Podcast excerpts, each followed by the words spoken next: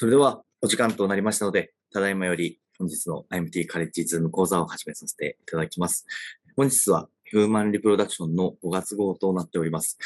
それでは早速ですけれども、入井先生、解説お願いしてもよろしいでしょうか？はい、こんばんは。よろしくお願いいたします。お願いします。で、今回はですね、あの、えー、まあ、RCT についてですね、あの、ちょっと創設みたいな難しい論文だったんですけれども、えー、RCT がですね、あの、まあ、本当に、えー、まあ、絶対に正しいかというふうな論文をですね、私は常々、あの、抱いていたものですから、今回、うん、読ませていただきました。で、えー、で、この論文はですね、えー、題名がですね、Are we leaving money on the table in infertility RCT? こういうふうな密的な論文なんですね。あの RCT、不妊の RCT にですね、えー、まあ、お金をもっとね、あの、かけられるかっていう、ね、疑問なんですね。ちょっと面白い論文です。で、えー、読んでみますと、え、不妊症のランダム化比較試験は、えー、現実的な治療効果を検出するには小規模すぎることが多いと。で、えー、解決策として、えー、大規模な観察研究が提案されているけれども、しかしこの戦略はですね、まあ、あの、まあ、ここの治療への非ランダム化割り付けによりって、これが理解しにくいんですけども、あの、簡単に言うと、この次のですね、え、治療の効果と行楽因子ですね、関係因子をですね、えー、まあ、区別することが不可能になるため、まあ、非ランダム化割り付けになってしまってですね、エビデンス基盤をさらに読める恐れがあるので、えー、大体の解決策が必要であるというふうなことを著者は言ってます。それでですね、えー、RCT はですね、えー、統計解析をするために事前に特定した、まあ、この予後強変量を調整することにより高めることができ、できるってことを言ってるんですけど、これは、あの、ただですね、ランダムに比較試験をするんじゃなくて、えっ、ー、と、えー、あの、方向性があるようなですね、ものに対して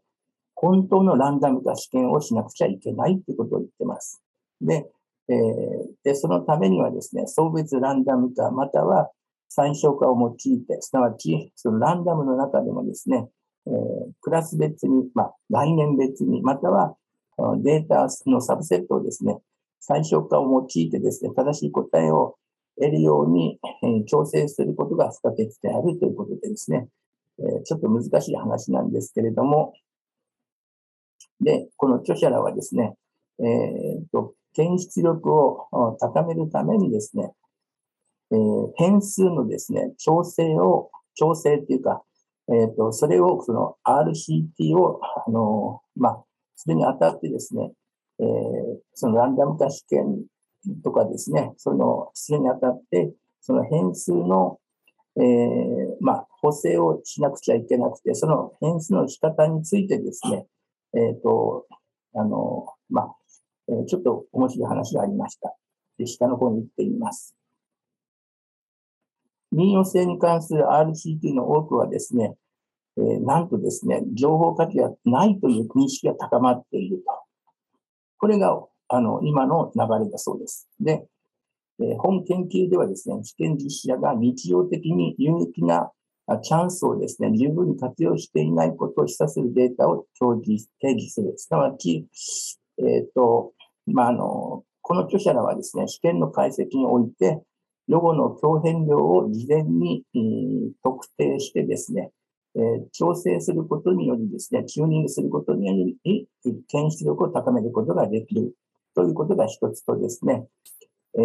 ー、で、本レビューではですね、この事実を利用したあその論文はですね、わずか3分の1であったということですね。で、えー、でこれは無料で、えー、効果の高いことだということをですね、著者らは言ってます。で、理論の余地のない利点を、まあ、すなわち絶対的なメリットを考えると、えー、著者らはですね、なぜ、えー、強変量、まあ、調整が広く行われてないのかというふうなね、ことを提唱してます。ね。で、その主な理由としてはですね、その利便性に対するそのメリットの認識の、解析者の認識の欠如とですね、えー、調整の目的に関する、まあ、誤解、すなわち、まあ、点数を調整されたらですね、自分たちの RCT が崩れるというですね、えー、そういう会議主義の2つであると推測するということですね。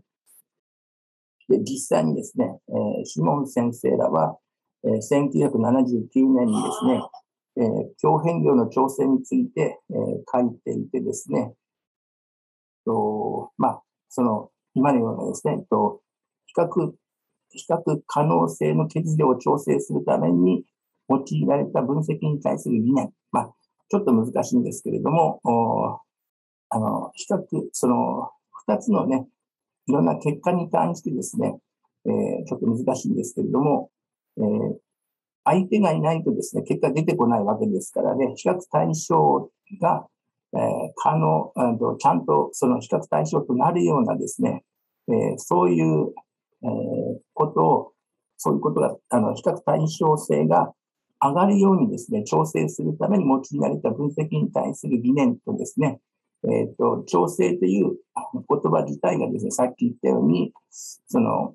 ランダム化を、まあ、えー、実の方たちのですね、RCT のデータをぶっ壊してしまうんではないかというふうなことでですね、あの、まあ、会議主義を引き出引き出すというふうなことで、えー、シモンズラ先生らは言っています。で、私たちはですね、えー、大事なのはですね、えー、次のこちらの方なんですけれども、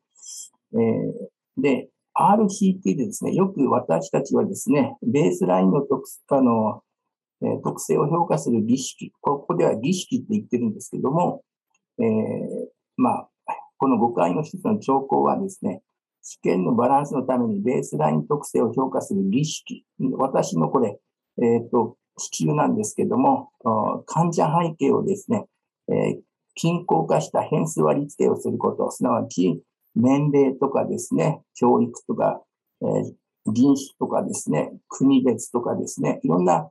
患者背景をですね、この、えー、割り付けしてですね、えー、まあ、ランダムに割り付けして、えー、そのベースライン特性をこう評価する。で、ほとんどやってますよね。で、そういうふうなものは、そもそもで、RCT ではですね、えっ、ー、と、まあ、えー、この、そういう変な儀式はですね、あの、まあ、ベースライン特性が妥当な統計的推論のために均衡している必要性はないという、この著者らは言ってるんですね。だから RCT っていうのは、あの、まあ、いかなる不均衡も、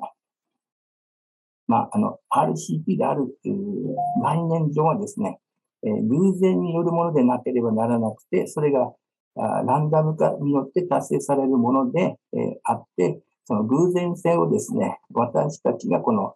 えー、患者背景をですね、あの、割り付けしてですね、えー、それで、えー、その患者背景が正しいから、正しい結果が出られる、得られるんだというふうなですね、えー、そういう誤った知識はですね、えー、これは是正されなくちゃいけないというふうなことを言ってました。で、次にですね、えー、で、えー、そういう、なんと偶然性、あの、イーブンな偶然性による RCT における強変量調整の利点はですね、えー、まあ、RCT のメタアナリシスにも引き継がれて、えー、いる、引き継がれるということですね。難しい話なんですけれども、まあ、この、RCT でですね、同じあの、え強変量についてですね、調整した、あ補正したですね、治療効果の推定値を報告して、えそれが詳しくですね、載っている場合はですね、えその推定値の、そのね、あの、推定値を、まあ、調整した推定値をプールして、えー、で、その保護の参加者データがですね、利用可能であればですね、す、べ、ての試験で測定された予後強変量を調さらにそのメタアナリシスにするときにですね、あの、その RCT のデータを鵜呑みにするんじゃなくて、個々のその RCT をですね、えー、まあ、さらに、えーとまあ、そのメタレネシス用にですね、予後強変量を調整して、え、データを再解析することが可能であるので、え、こういうことが必要であるというふうなことを、え、言ってます。で、強変量の調節は有益であるけれども、これは決してですね、え、小規模な臨床試験の問題に対する解決策とはなり得ないことを、まあえ、強調しておくというふうに著者は言ってます。まあ、もちろんその小規模なですね、えー、ものではですね、あの偶然性による RCT な、偶然性の、えー、まあ、イーブンな RCT はなかなかできないということですね。で、えー、このレビューではですね、えー、多くの、まあ、統計的誤りが確認されたということなんですけれども、えー、具体的にはですね、えー、1番目、データを用いてどの変数を調整するかを選択する。その、えー、データの変数のね、調整の仕方の、あ、調整、調整、あデータ、変数の選択に対してですね、えー、まあ、誤っている。ね、え、そういう可能性がある。2番目としてですね、えー、ランダム化後の変数を調整する。これについてもですね、えー、これについてはですね、この Committee for Medical Product for Human Use っていう2015年にですね、えー、こういうふうなあの、えっ、ー、と、まあ、解析に対してですね、どういう変数を選ぶべきかというのをですね、えー、まあ、勧告したそういうサイトがあるということなんで、えー、皆さん興味があればですね、ぜひこのサイトを見ていただければと思うんですけどもね。で、あと3番目。え、送別化または最小化変数を調整することができない。えー、まあ、そういうふうなですね、えー、まあ、こと。あと4番目にですね、総内でブロックするのではなくて、単純なランダム化を用いる。まあ、その、難しい話ですよね。これ簡単に、あの、まあ、えー、これ言われてもですね、すぐわからないと思うんですけれども、ランダム化し、あの、ランダム化試験でですね、そうない、今あの、セカンダリーの、まあ、分析の中でですね、えー、と、まあ、その中でブロック、そのね、各因子を、えー、排除するのではなくてですね、えー、単純なランダム化を用いるような方が望ましいよということを言ってるようです。で、えー、で、この上の1、2、3はですね、えー、誤った、あの、水道につながる可能性があり、えー、とまあ、十分注意しなくちゃいけないと。で、4番目はですね、えー、意図した研究デザインを実施できなかったことが明らかであることを、まあ、えー、こういうふうな、あの、まあ、ブロックしなくちゃならないようなですね、えー、ランダム化試験っていうのはですね、えー、これは、えー、研究デザインがですね、意図した研究デザインが実施できなかったことの表れであるので、えー、こういうのがですね、出てきたら、まあ、そのランダム化試験はダメなんだよということだそうです。ちょっと難しいです、非常に。で、で、現在ではですね、えー、まあ、これ結論に近いんですけども、えー、不妊治療は通常ですね、適切に評価されていないと、まあ、改めて、えー、評価されていると。で、天気をですね、改善するか、悪化されるかを検証するための、まあ、その原因としてですね、その、あの、まあ、事前にですね、あの、まあ、RCT やる前にですね、パイロットスタディがあってですね、えー、で、で、普通は、あそれによって導入、あの、RCT がですね、まあ、こういうふうなことで、あの、まあ、確実性を持ってですね、あの、まあ、正しいというにはですね、まあ、ある程度パイロットスタディがあって、えー、それによってですね、やるんですけども、まあ、でもそのですね、天気を改善するかに悪化するかの検証するための、その RCT がですね、えー、まあ、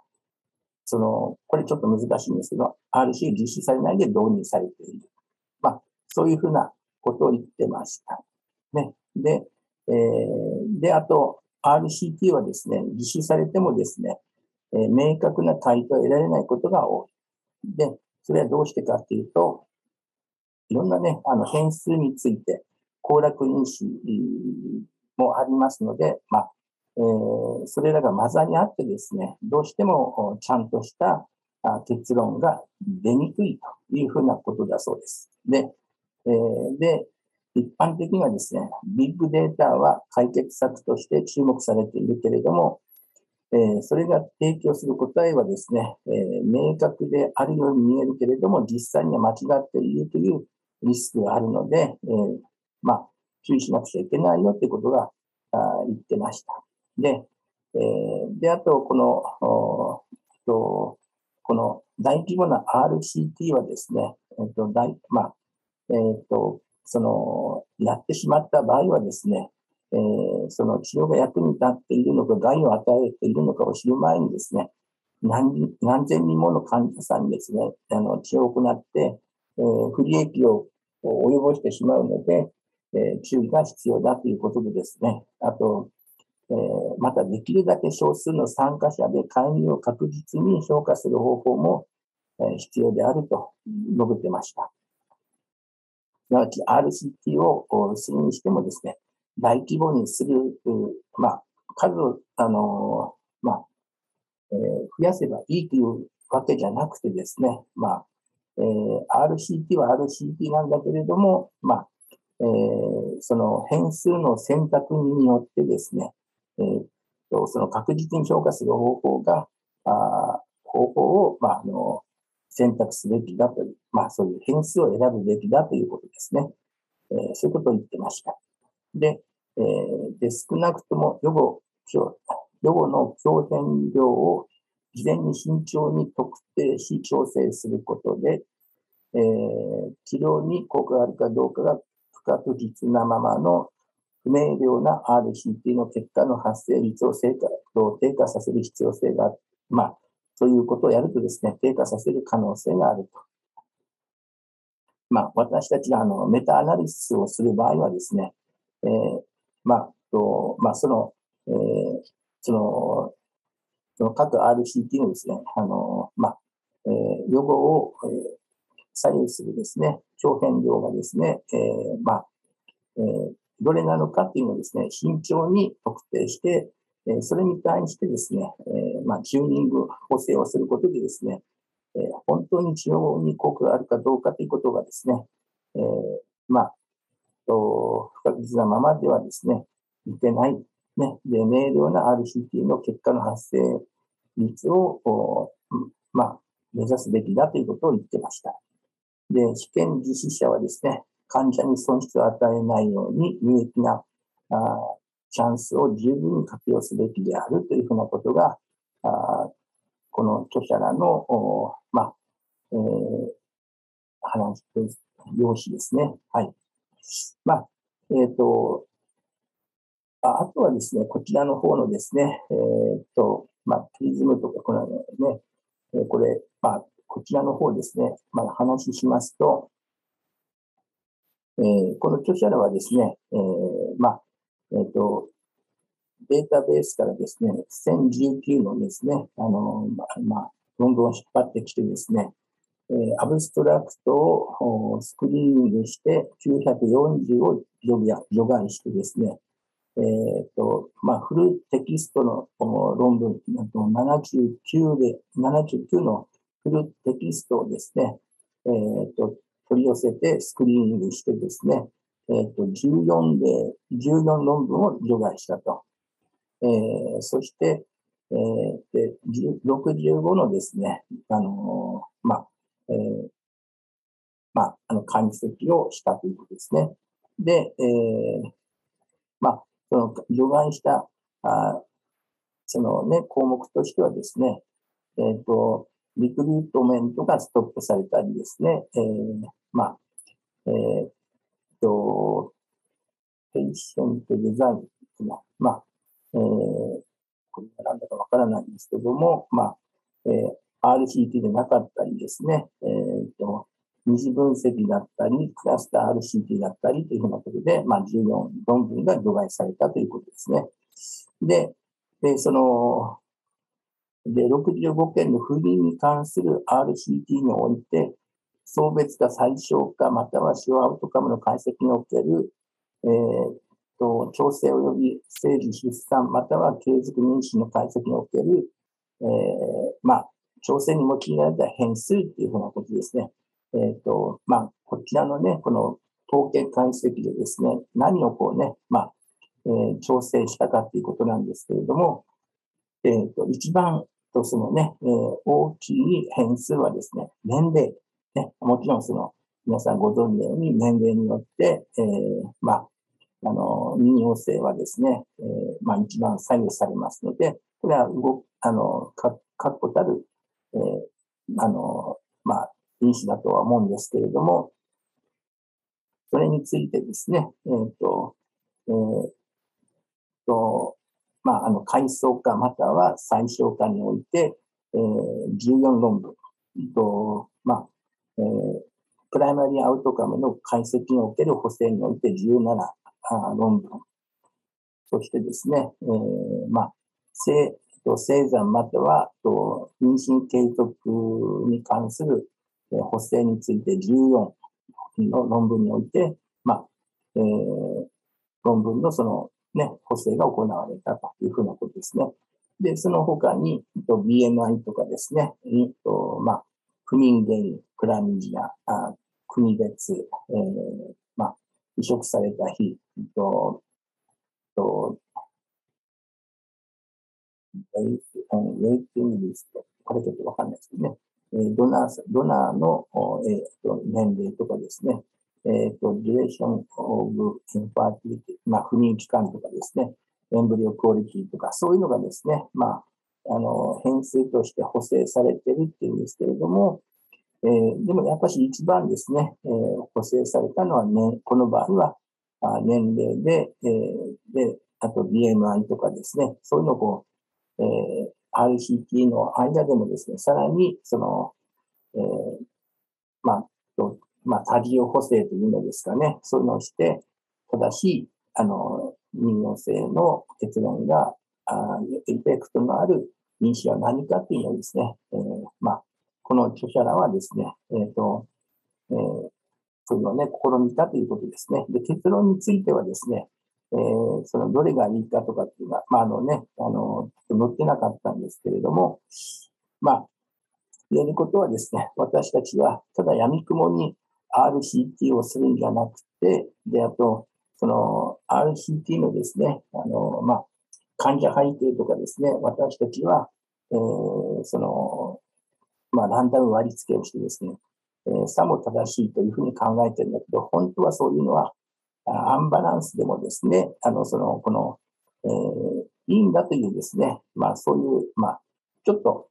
えー、びっくりするような、でも本質的にはですね、その偶然性が、えー、まあ、担保されればいい分であればですね、えー、それが、まあ、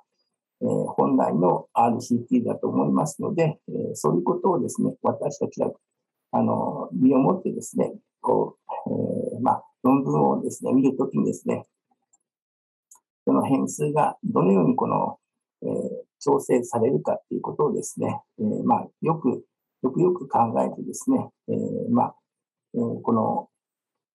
きっとね、あの多くの統計的誤り、ね、このデータを用いてどの変数を調整するか、ね、その変数の選択ですね。で、ランダム化後の変数を調整する、その方法ですね。その変数ですね。で、変数の選択ですね。で、あと3の相別化または最小化を調整することができない。ね。これはまあ、これまた、あの、失敗ですね。で、あと4番目。層内でブロックするのではなくて、えー、単純ランダム化を用いることが、あまあ、望ましいんだけれども、まあ、そういうことができないということが、まあ、問題なんです。また、その、そういうことができないような、まあ、えー、まあ、ちょっと、このところね、あの、何言ってるかちょっと難しい話なんですけれども、えー、一応参考までにですね、えー、そういうふうな、あ RCT においてはですね、えー、まあ、私たちが、えっ、ー、と、まあ、信じている、あの、不妊の RCT が正しいんだというのはですね、えー、この著者らは、えっと、その多くがですね、信用できないものというふうなことですね、制御を鳴らしているということです。えー、以上でした。井出先生、ありがとうございました。井出先生、申し訳ございません。引き続きお願いしてよろしいでしょうか。はい。じゃあ、次の論文です。今度はもう、すごくね、簡単な論文です。えー、非常にですね、あの、えー、気楽に聞いてください。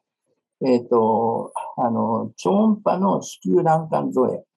えー、前はね、ハイコシーって言ってたんですけども、今、ハイポシーなんですね。えー、ハイ、ヒステロ、その、ヒステロザルピンゴ、フォーム、ソノグラフィ、ハイポシーっていうふうな、あそういうね、超音波で、あの、卵管造影の代わりをする、それについてですね、あの、まあ、それは従来の卵管造影とですね、比べると、えー、どうなのかというのをですね、えー、まあ、えっ、ー、と、まあ、調べた論文です。で、世界的にはですね、えっ、と、まあ、 HyFoSy のような office base の診断法の使用へ移行していてですね、でどうしてかっていうと、 HyFoSy はですね、安価で、えー、電離放、と電離、あの、電離放射線及び陽度の造影、まあ、すなわち放射線の影響とかですね、陽度の造影剤の被曝を防ぐことができる、えっと、代替の画像技術で、えー、まあ、まあ、コストと、まあ、え、被曝とですね、陽度の副作用を考えるとですね、世界的にはですね、ハイポシーの方がですね、えー、そちらの方へ、えー、診断法としては移行しているということだそうです。で、えー、っと、で、今回のこの論文はですね、えー、この卵管造影と比較して同様の結果をもたらすかどうかというのを検討したということですけれども、で、えー、でこの、えっと、えー、で、この論文はですね、えっと、無作為化デザインによる多施設前向き資格試験で、オランダの26の病院が参加されています。ね、で、えー、と、参加した女性はですね、ハイポシーと、えー、胆管造影の両方を無作為順度で、えー、受けて、で、まあ、結果が一致しない、まあ、すなわち卵管造影とえー、ハイポスで一致し一致しない場合はですね、女性はハイポスまたは卵管増に基づく、かんまあ、とまあ、えー、ランダム化に割あと割り付けられたということですね。まあ、実際に対象としてはですね、18歳から41歳の女性で、えー、排卵誘発に反応しない、まあ、除外規定としてですね、排卵誘発に除外しない、まあ、無排卵周期の方とかですね、内膜症の方、重度男性不妊、または、えー、陽度アレルギーの女性は除外したということですね。で、で、えー、主要アウトカムはですね、えっ、ー、と、まあ、12ヶ月以内に、えー、えー、生児出産に至った、または妊娠継続例を、まあ、主要アウトカムにしたということですね。で、年代的にはですね、2015年から19年の間にですね、1026人の女性がですね、えー、 HyFoSy と卵管造影を受けてですね、で、えー、で、 HyFoSy は97例で不確定。卵管沿いは30例で不確定。すなわち、ハイフォシーの方がですね、約3倍、97例っていうと9.5%、卵管ゾーンは30例だから2.9%ですね。3倍ハイフォスの方が、えっ、ー、と、まあ、不確実な判定に、まあ、困る場合があると。ね。でその場合ですね、えっ、ー、と、で、えー、あまあ、で747年の女性は、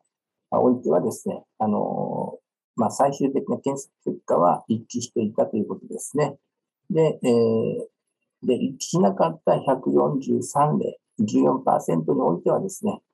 えー、105例が、あまあ、まあ、そのね、えっ、と、認証管理に無作為化されて、まあ、あの、まあ、均等性を、あの、獲得させて評価したということなんですけれども、で、結論としましてはですね、えっ、ー、と、1026人中474人がですね、まあ46%の方がですね、えー、まあ、政治を得ると推定され、難関条例に基づく管理ではですね、えー、と、400 186に対してですね、えー、で、あと、ハイホシーはですね、えー、まあ、それに対してですね、まあ、あの、えー、そう、なんハイホシーの結果がですね、すみません。えっ、ー、と、1026人中の46%、474人で政治出産に至ると推定されて、えー、で、卵管造影の場合はですね、えっ、ー、と、486人、47%でですね、えー、まあ、ごくごく、えーと、その差はですね、えー、マイナス1.2%で、えー、事前に定義される2%のマージンを考慮すると、まあ、欄干沿いに対するですね、ファイフォシーの統計的に有利な非劣勢、まあ、劣勢はですね、えー、示されなかったと。だからま、あと、大丈夫ですということですね。はい。ちょっと、以上です。先生、ありがとうございました。では、えー、続きまして、吉田先生、よろしいでしょうか？失礼しました。ごめんなさい。じゃあ、よろしくお願いします。えっ、と、今回読んだ、あの、論文はですね、えっ、と、まあ、COVID-19 の、あの、COVID-19 に感染した患者さんの、あの、新鮮配色の、えっと、新鮮配色の効果って言いますか、それを、えっと、に影響はしませんよっていう論文だったわけです。あ、論文です。で、えっと、乱暴細胞の酸性量に、えっと、長期的な負の影響を与える可能性、まあ、100日、感染してからですね、120日を、まあ、6ヶ月ですね、除いて、新鮮アートの治療の定期には影響を及ぼせませんでしたっていう論文です。じゃあ、そこちょっと下の方を読んでみますので、はい。えっ、ー、と、今まではですね、研究のその、えっ、ー、と、えっと、あの、COVID-19 に対する研究が一方しか、と不妊に関して、新生アートに関して、障害を起こすというのは、あの、一件しかなかったんですけども、さらに、えっと、実際には、あの重症の急性呼吸器障害によって、まあ、コロナでね、そういうふうになった患者さんに、新生アートの転機、その後、新生アートした場合に、えっと、どんな影響があるかっていうのを、と、イスラエルの人たちが調べたわけです。えっ、と、方法の金、あ、だいたい2020年の10月から2021年6月の間に、えー、感染から1年以内に申請アートを受けた、えっ、と、すべての SARS 感染女性と年齢を一致させた非診断のコントロール。まあ、要は、えっと、年齢を大体一致させて、そして、えっと、コントロールを設けたわけですよね。そして、えっと、COVID-19 に感染し、その後、新生アート宗教を受けたイスラエルの2つの大規模 IVF ユニットの患者と診断されていない、えー、未対象の、あの、未接種の、ワクチン未接種の対象メントで年齢を一致させ、マッチさせたと。で、まあ、人口統計学、周期、特徴及び、えっ、と、乱暴細胞量の終了、成熟率、受精率、凍結排出、臨床的に比率を含む周期の転機転機を軍艦で比較したと。まあ、コントロールで、失礼しました。感染、申請アート宗教を受けた感染患者121例、及び対象分121例を含めたというわけですね。で、下の方またお願いします。はい、えー、っと、そして、えー、っと、まあ、実際にはですね、新鮮肺、新鮮周期における卵母細胞回収量、および、えー、っと、あ、新鮮、卵母細胞回収量が、えっと、12.5個。えっと、それから、えー、コントロールでは11.29と、あの、有意差はなしですね。それから成熟卵母細胞率っていうことですけども、そのうち、えー、78%対82%で、まあ、両方、両軍で差はありませんでと。周期あたりの受精率、凍結排数、配色を行った周期における臨床的妊娠率も43%と対40%ということで、こちらも同様で、特に、えー、と問題はありませんでした。で、ロジスティック回帰モデルではサンプルサイズ小さかったものの、回収の 120, 120、180日以上前のあ COVID-19 あの感染は乱暴細胞の終了に負の影響を与えたということになります。えー、っと、そうしましたら、テーブル1をお願いします。えー、っと、こちらがですね、えー、っと、COVID-19 と、それから対象群をに分けて、その、あの、周期と患者さんの年齢、えっと、あの、ご主人の年齢、スモークかとかという患者さんの背景ですね。それから人種、それから妊娠の有無、さらに分娩の回回数。はい。またずっとちょっと下の方お願いします。それから、あとは、その、えっと、感染、ここあの、コロナに感染して、90日以内、それから、えっと、90から180日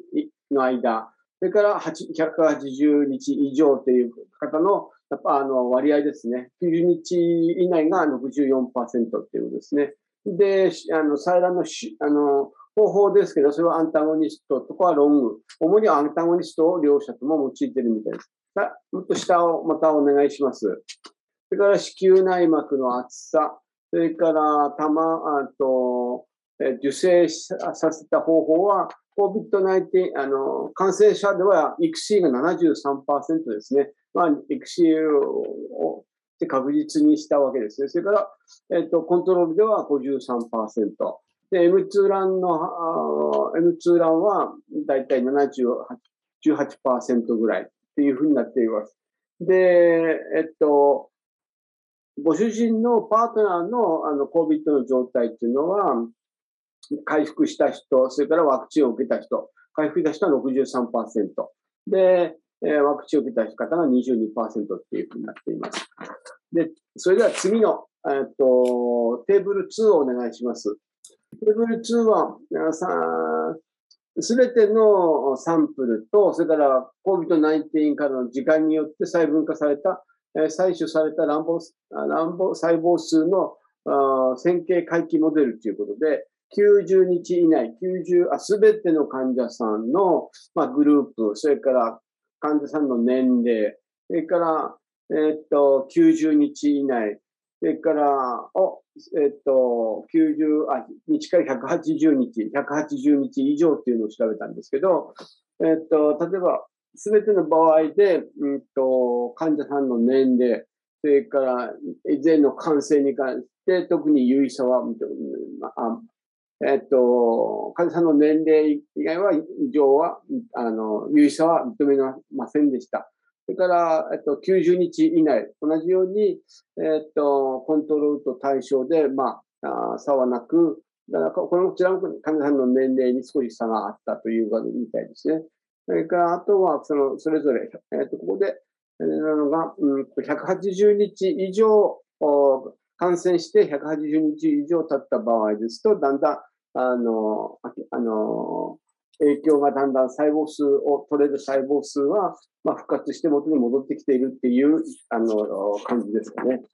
で、次のテーブル3をお願いします。テーブル3は、えっ、ー、と、新生配色周期の、こちら、新生配色周期の COVID-19 と対象群の周期の特徴。まあ、同じように、今度はですね、内膜の厚さ、あ数、さらに、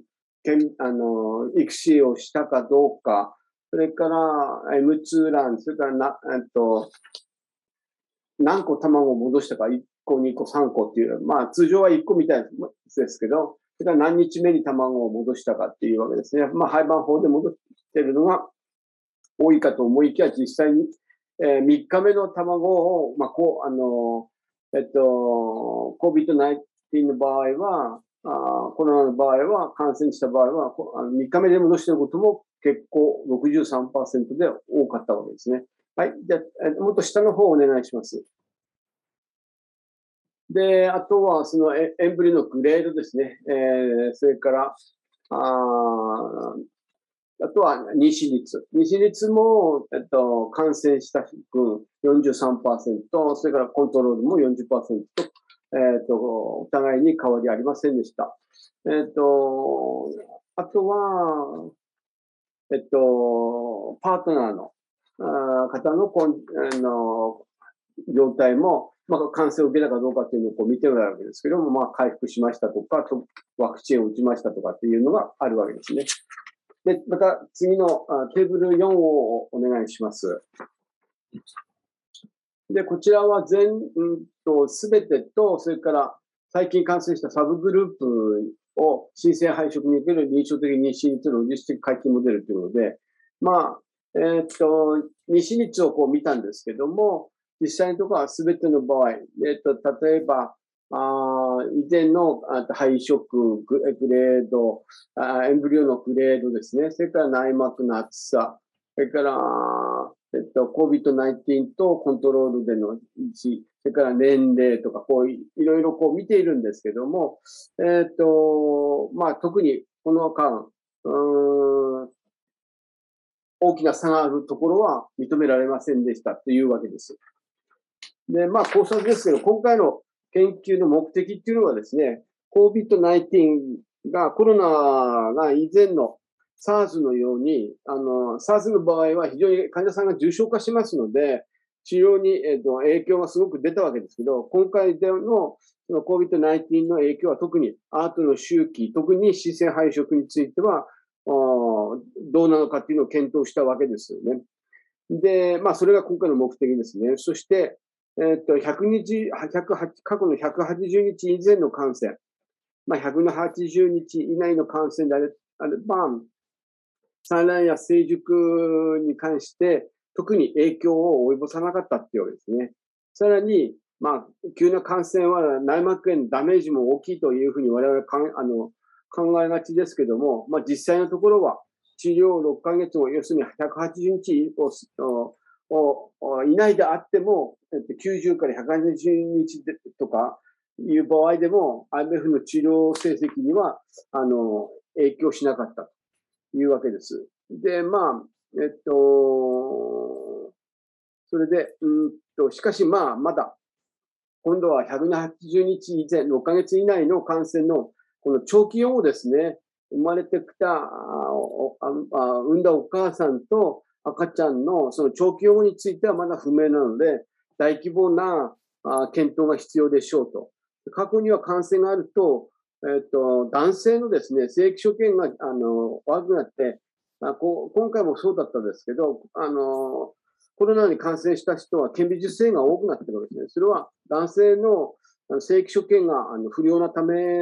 であったっていうことが主な原因だったわけです。で、結論としては、あの、COVID-19、まあ、要はコロナの感染ではですね、えー、IVF の治療後100日、80日未満では、えー、若干卵の産生率、受精率、成熟率なんかは低下するんですけども、新生配色のあ配色で臨床的妊娠率には、あまあ、最終的なあの臨床的妊娠率には影響しませんでしたというわけですね。で、180日以上ではさらに若干採卵に対する影響が、あの、出るっていうことが示唆されてましたけども、まあ、これらをサポートするには、えー、さらに、えー、と、長期的展望等を含めて大規模な解析を必要としますよっていうのが今回の考察と結論でした。えっと、今のところが、あまあ大体、あの、コロナに感染しても、ある程度期間が経っていれば、あまり、あの、新生配色でも妊娠率は変わらないっていう結論で、という結論でした。僕は報告以上です。よろしくお願いします。それでは、吉田先生、どうもありがとうございました。ありがとうございました。ありがとうございました。それでは、続きまして、池田先生、よろしいでしょうか。お願いします。じゃあ、よろしくお願いいたします。はい、すいません。えっ、ー、と、一つ目の論文が、乳がんの若年女性における抗がん治療前の COS または抗がん治療、抗がん治療後のアートの実施は乳がん再発、死亡率または無イベント生存率に関して有害な予後、効果とは関連してないようであるという論文です。はい、えっ、ー、と、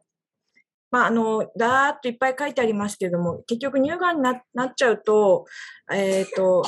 治療をするために、まあ、いろいろ使っちゃうので、あの、なかなか妊娠するまでの期間が、時間がかかっちゃってっていうのがあって、まあ、妊用の、妊用性温存という治療を行っていることが最近も増えてきてるとは思うんですけども、それがやっぱりその現場の特に使用側の先生からすると、本当に安全なのかどうか、乳がんの予後はどうなのかっていうところに関しては、ちょっとやっぱりアンノーンだったところが多かったかなと思うんですよ。これは、あの3人の研究者が、まあ、この乳がん、妊用性温存というキーワードを用いて、えっと、まあ、えっと、メタアナリシスをしてみましたということらしいです。で、えっと、結論としましては、えー、最終的には合計108,835件の記録が検索されて、まあ、最終的に、えっ、と、いろいろ、いろいろその除外していったところ、15件の研究が最終的にメタアナリシスに組み入れられて、まあ、全全症例が4643。で、えっ、ー、と、えっ、ー、と、COS は採卵までやって、この論文でのアートっていうのは配色までやったってところに関しての、えっ、ー、と、書き方をしています。で、アートやってる 4, 4例は、まあ、そのアートの安全性を報告していたということだそうです。で、最終的に、え、ー、と、診断時に任用性を除けなかった2386例と比較して、採卵を受けた、採卵使用した、えっ、ー、と、1594例は再発のリスクが RR が0.58で、まあ、試合も、95%試合も十分1を切っているような状態で、えっ、ー、と、死亡のリスクも0.55と低下しており、無イベント生存率 EFS に対する COS の有害作用を観察されなかったということになっています。また、えっ、ー、と、EFS に関して良好な天気が使用して受けたホルモン受容性、まあ、ホルモン受容体陽性か陽性じゃないかっていう乳がんによっても違うんじゃないかということで、それも確認してるんですけども、それに関しても、ホルモン受容体陽性の乳がんの患者さんでも、予後が悪くなくて、むしろ良くてということになってます。再発率のネオアンジェルバント化学療法のあニューアージュバントはあの実演化学療法なんですけど、実演化学療法の方がずっと時間がなくて、急いで化学療法やらなきゃいけないので、まあそういう時にわざわざ採卵するのがいいのかどうかっていう問題もあると思うんですけども、そういうふうに実演化学療法やった分に関しても、えっと、特に問題なかったというデータがまあむしろ0.22でかなりいいですよっていうような成績になってます。で、えっ、ー、と、抗がん治療、抗がん治療後にアート、まあ、配色まで受けなかった女性540年と、40人と、配色を受けた女性123例は再発率0.33、およびあの無、無イベント生存率に関しても0.43ということで、まあ、アートを受けた群の方が良好な天気でしたということです。ということ、これだけなんですけども、えっ、ー、と、次々いきます。これが、あその、たくさんの論文から最後15本に絞りましたよっていういつもの図です。で、これがそのメタアナリスに組まれた研究の 15, 15本のメタアナリスに含まれたその研究なんですけども、ほとんどが USA、USA、スウェーデン、スペイン、USA って欧米のものが多くて、まあ、あの、COS に関しては、アロマアロマタージインヒビターを使って、女性ホルモンを下げるためにあって、アロマタージインヒビターを使っていたりとか、あるいはタモキシンを使っているようなものが多くてというような状態になっています。で、ずっといきますね。で、えー、っと、次のページ。これも同じような感じで、まあ、スウェーデンがあったり、まあ、ベル、えー、っと、ベルギーとか、まあ、こういうイタリーとか、その辺のあの論文も引いてありますけれども、えっと、最後の方のこの4つが、ここから1、2、3がアートまでやってるような症例で、えー、っと、あ、そうだ、この、このも、も、モ、モバ、モラバ、モラベル、この2021年の USA の論文に関しては、あの、COS の時にアロマタジェンヒミターやタモキシンを使っていないっていうのを一つ報告してるのがあって、わざわざそれが報告されてるのも一本入ってました。で次の論文、あ次は最後のアートの4本目の論文の紹介になってます。で、これが、あの、フォレストプロットなんですけれども、一番上の A に関してが、えっ、と、COS を受けた患者の再発率を見てるんですけども、こちらが COS を受けた群で、受けてない群に関して、あの、どちらに COS の方がいいっていうことを示している図なんですけども、まあ、このようにこの、えっ、と、四角が1より下に来てって、COS を受けている群の方が、えっ、と、再発率が低いということになっています。で、E の方は、これはイベントフリー再生存率ですけども、同じように、まあ、ちょっとここかかってはいるんですけども、COS が UFS に与えた悪い影響はないということで、あの、えー、本文中に述べられています。で、こちらの C が死亡率なんですけど、死亡率に関しても COS 群の方が、えっ、と、COS をしない群に比べると死亡率が低いという結果が出ています。で次が、えっ、と、今度はホルモン受容体陽性の患者さんに関する、まあ、ホルモン受容体陽性ってことは、ホルモンによって、女性ホルモンが上がることによって、乳がんが大きくなりやすい乳がんを抱えているってことなんですけれども、そういうホルモン受容体陽性の患者さんの無イベント生存率を分析するホリストプロットに関しても、まあ、2つの論文を引いてますけれども、COS を受けた群で、えっ、と、むしろ無イベント生存率が良いっていう結果が出ています。で、え、ー、と、その次が、えっ、ー、と、COS を受けた患者さんと、あ、これは術前化学療法の話をしてるんですけども、術前化学療法で、手術この一番上の論文が手術から術前化学療法までの期間で、2番目がバイオプシーの結果が出てから術前化学療法の結果が出るまでの期間。もし最後のやつが、えっ、ー、と、最初にリプロダクティブチームにコンタクトがあった時からがん治療を始めるまでの期間で、COS を受けた群と受けてない群でどれくらいその治あの治療までの時間が伸びてしまったかっていうところを、えっと、これ、何日って単位で調べてるんですけども、この平均が大体 6, 6日ぐらいその COS をやった群の方が、まあ、治療開始まで時間がちょっと、まあ、あの COS のしてるからだったと思うんですけども、その伸びてしまったけど、それくらいの速さで、あの、実演化学療法もできましたということで、えー、というふうなことで、えっ、と、発表されてます。で最後の最後ではないかもしれないですけど、最後から2つ目です。上のやつがネオアジュバントケモセラピーで実前化学療法による再発率の分析ですけども、まあ、再発率も実前化学療法に関しても、えっと、COS の群の方が低い。えー、B に関しては、これはアジュバントですけど、術後化学療法に関しても COS 群の方が低いというデータが出てます。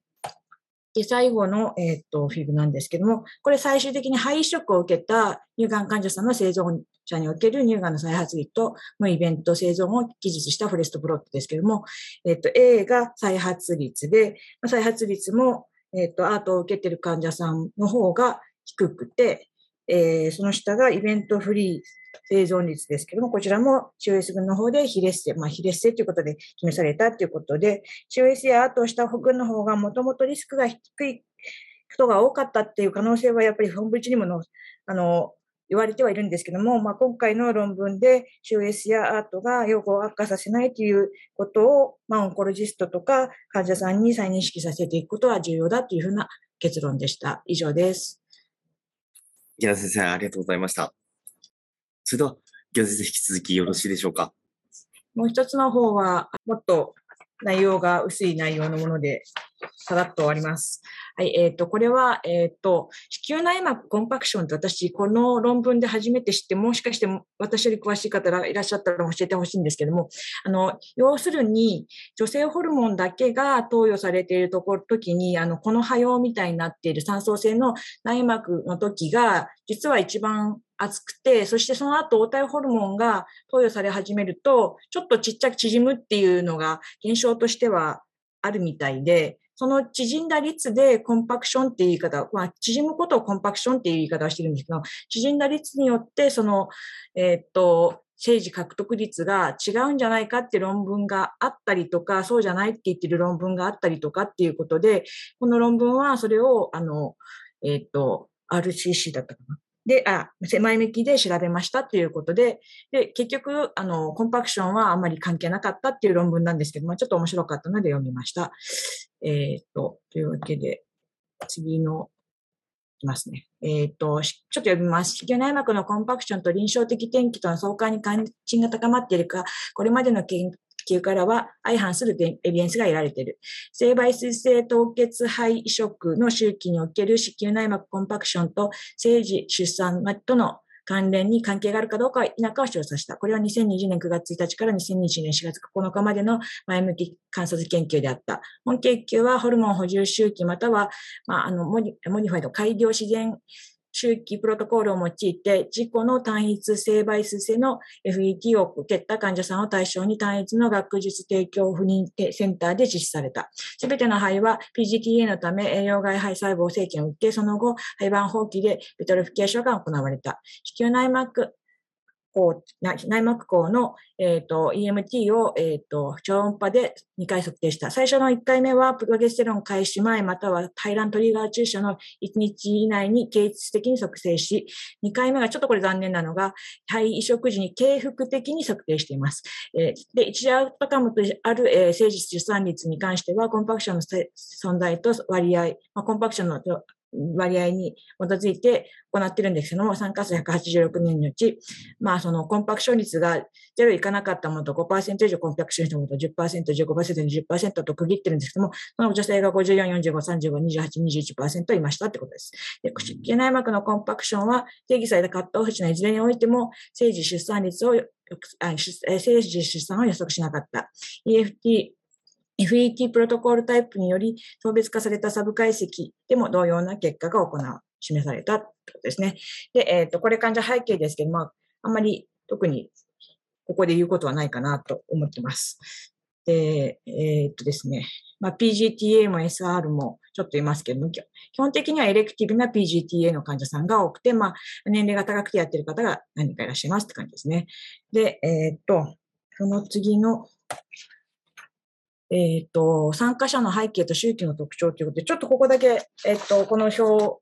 参考にしながら説明させていただくと、えっ、ー、と、一番上がプログラムドっていうのはその、えっ、と、ホルモン補充周期で、これは経口の E2-3mg を14から18日間投与して内、内膜が 7mg 以上で、プロゲステロン値が1.2ナノグラム ml 以下の時に、プロゲステロンを膣内投与開始して、 day 5で移植するという、えっ、と、プロトコールでやってます。で、 modified natural っていうのが、まあ、レトロゾールを使ったものとレトロゾール使ってない群があるんですけども、まあ、どちらの群も月経10日目ぐらいから EM がな、あのな、内膜が7ミリ以上になって、歯石が18、歯石刺激乱暴径が18ミリ以上になったら HCG を投与して、HCG 投与の場合は HCG プラス7日で ET をしています。HCG 投与時に LH が 20IU パー ML かで、えー、P4 が、えー、1.2以上なら HCG プラス6で一気をしてて、トリガーは HCG か GNH アナログか両方ダブルトリガーを行ってて、まあ、データドーズに関しては乱暴初期に乱暴刺激のために必要していますって感じですね。データドーズを用いてない具ももちろんあります。倍あ多いくらいです。ということですね。で、エンドメトリアルトリアリンニ、ダイニング、ダイニングに関しては、まあ、トライ、トライ、トライマーってあの酸素性ナとエコジェニックのものがこれくらいありましたよって感じですね。で、えっ、と、次が、えっ、と、今回のメインのフィグなんですけども、まあ、コンパクションが0%、0えっと、最終的にコンパクションがあった人たちが全体のえっ、ー、と、55%がコンパクションしてるんですけど、85, 85人、45%の人は逆に言うと内膜が全くコンパクションを起こしてないっていう方で、まあ、コンパクションを起こしてる方の中で、0%以上、5%以上、10%以上、15%以上、10%以上っていうふうに層別化してリブバースを比べてるんですけども、コンパクションがあっても、その基準に満たしてなくても、あまり差がなかったっていうことになってます。で、えっ、ー、と、次の fig が実は私、この中で一番興味があったところではあったんですけど、一番上が compaction があるかないかで、あの、 adjusted、unadjusted、unadjusted でも adjusted でも、あの、リファレンスに関して、あまりその、あの、一応ま、一応またいでしまっているような CI しか出てないので、有意差がないってことを示してるんですけど、FET のプロトコールに関して言うと、 modified natural の群が実はちょっといいみたい。なんですって感じですね。私、私としてもな、なおさら、なおさら良くて、ナチュラル分、ナチュラルサイクの方が生産児が増えてるっていう結果が出てます。で、えー、っと、えー、っと、そうですね。で、 modified natural の中の中で、さらにレトロゾールとレトロゾール使ってない群を見てるんですけども、レトロゾールない群の方が、まあちょっと1はまたいちゃってるんですけど、もしかしてちょっといいのかな、みたいな、まああまり変わらないかもしれませんけど、そういうデータが出てました。で、最後のフィグが、えー、っと、コンパクションと子宮の内膜の最初の厚みをどういう相関があるか確認してるんですけど、コンパクションが10%以上ある症例っていうのは、こちら手の相関があったって言ってる方なんですけど、P0.02 なのであったって方なんですけど、まあ10%以上あるのはやっぱり内膜の厚さとコンパクションの率が性の相関を示してたけども、5%ぐらいだと、まあ、相関関係が見られなかったということでした。というわけで、まあ、あまりコンパクション今回関係ないっていう話だったんですけど、そうなんだなと思いながら見てました。以上です。木田先生、ありがとうございました。それでは続きまして、林先生、よろしいでしょうか？はい。共有します。まあの、えー、今日なんか3つあるんですけども、あの、最初の2つは、あの、そんなに難しい論文ではないんですね。で、あの、これはあの PCOS 患者さんに運動トレーニングをして、まあ、改善を期待するんですが、いわゆるあの高強度のインターバルトレーニングと、それから標準的な中強度の連続トレーニングと比較して、まあ、どちらがより大きな健康上の転機をもたらすかということを、まあ、見たという論文です。12週間、えー、とにかくこの高強度インターバルトレーニングを行うと、えー、PCOS の助数において標準的な MICT と比較して、心血管代謝及び生殖アウトカムの大きな改善をもたらすか。まあ、結局もたらすという、そういう結果なんですけども、そういう論文ですね。えっ、と、2016年5月から2019年11月 PCOS を有する、と、過体重の女性を登録して、えー、2軍の、あの、2軍でのランダム化臨床試験というふうになっています。えっ、と、18から45歳の PCOS 女性を12週間、えー、MICT、これはまあピーク心拍数を60から75%で N 以降14、またはあヒートですね。こちらはあのピーク心拍数の90%超。これのいずれかに無作為に割り付けて、それぞれ週3回を、えー、こういうトレーニングすると。で、12週間にわたるということです。で、一時アウトカムは有酸素性能力、VO2 ピーク、およびインスリン感受性。これは、えっ、ー、と、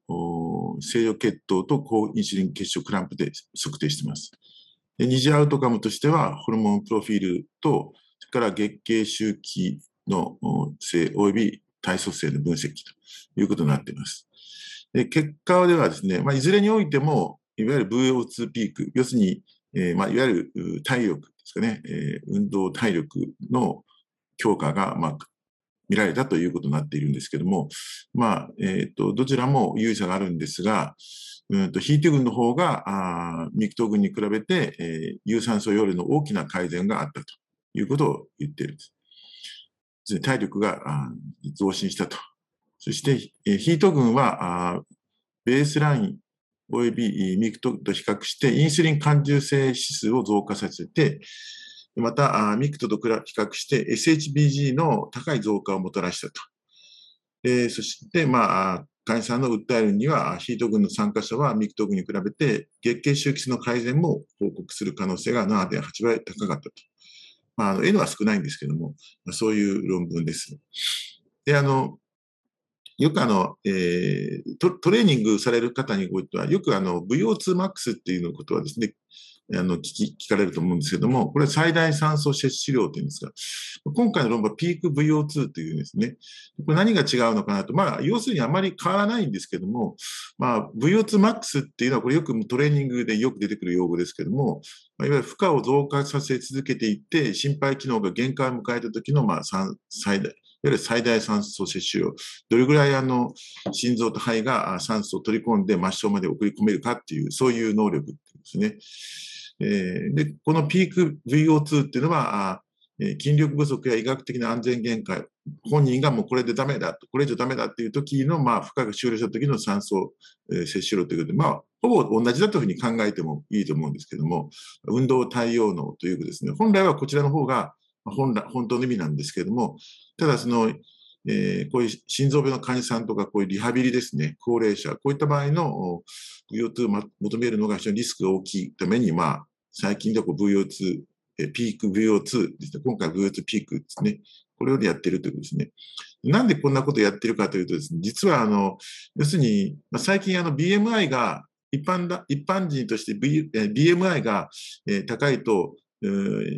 死ぬとかっていうのがありましたけど、実は BMI は、えっ、ー、と、正常あ、平均体 BMI よりも少し大きいぐらいの人の方が長生きするということが分かってきていて、しかし、その、v、BMI よりもむしろこの VO2max の方が、えー、廃人するかどうかを決めるポイントだということが最近言われていてですね、まあ、盛んにこういうこと、この、測られたり、えー、しているわけですね。要するに、これが悪いと死ぬよということです。どんなに痩せてても、ほっそりとしてても、えー、スマートになってても、これが低いとよく早く死ぬよということなんですね。ですから、これを上げることが早く死なない、えー、そういうことのコツだという、そういうことを、まあ、で非常にあの、えー、まあ、もともとは、えー、スポーツの分野で注目された言葉なんですけど、リハビリでもよく最近も言われているということです。で、えー、っとですね、えー、そんな難しくないです。えー、っと、えー、まあ、結果的には29名を randomize して、 HIIT 群と MICT 群に分けたということです。でこちらの MICT 群っていうのは、要するに中期、中度、これいわゆるあの、えー、有酸素運動ですよね。5分間ウォームアップして、で、その後、え、ー、と、週3回45分の連続サイクリングで、まあ、心拍数も最大心拍数の60から75に、えー、保つという。まあ、あの、本文上出てこないんですけども、最大心拍数っていうのは、だいたい220から実年齢を引いた数字っていうふうに大体まあ言われています。え、ー、と、こちらはですね、もう、あの、5分間のウォームアップを同じようにやった後ですね、えー、追い込むわけですね。で、週2回が、え、ー、と、え、1セッションを1分間90から100%もうギリギリ追い込んで、自転車を漕ぐんですけども、エアロバイクを漕いで、で、その後1分間、ええ、リカバリー、アクティブリカバリーですね。え、負荷を減らして、まあ、ゆるく漕ぐと。これを12回繰り返してるんですね。で、週に1回だけは、えー、もっと追い込んで、これ8セッションで4分間90から95%の、えー、ハートレートピークを保つように、えー、バイクを漕がせて、2分間 active recovery をすると。これを繰り返しという。これを、え、ー、と、えー、週3回やって、そしてそれを結局12週間やると。で、どんな風になるかっていう、そういう論文ですね。これは、えー、っと、まあ、えー、と、もう、ここに全部集約されてはいるんですけども、これが high intensity で、こちら moderate intensity、interval、ね。ハイインテンシティ、インターバル。で、こちらが、要するにベースラインでポスト、どんな風に改善するかって、これ、帳面に改善しとるんですね。VO2P が24.8から30.8。で、まあ、こちらも、えっ、ー、と、22.3から26の人を改善してるんですね。これ結構改善してるんだなと思って、すごいなと思ったんですけど、でその割にはですね、体重があまり変わってないんですよね。BMI もあまり変わらないと。で、まあ、ちょっと腰回りが減ったかなというのはあります。で、で、えっ、と、ざっと見て、まあ、リーンマスも少しこう、増えたかなっていうのはありますけど、そんなにこの、いわゆるボディコンポジションとしては、そんなに変わってないっていうことですね。ただ、この心肺の機能が、著名に改善しとるなと。しかもそれが肺インテンシの方に強い、強いなと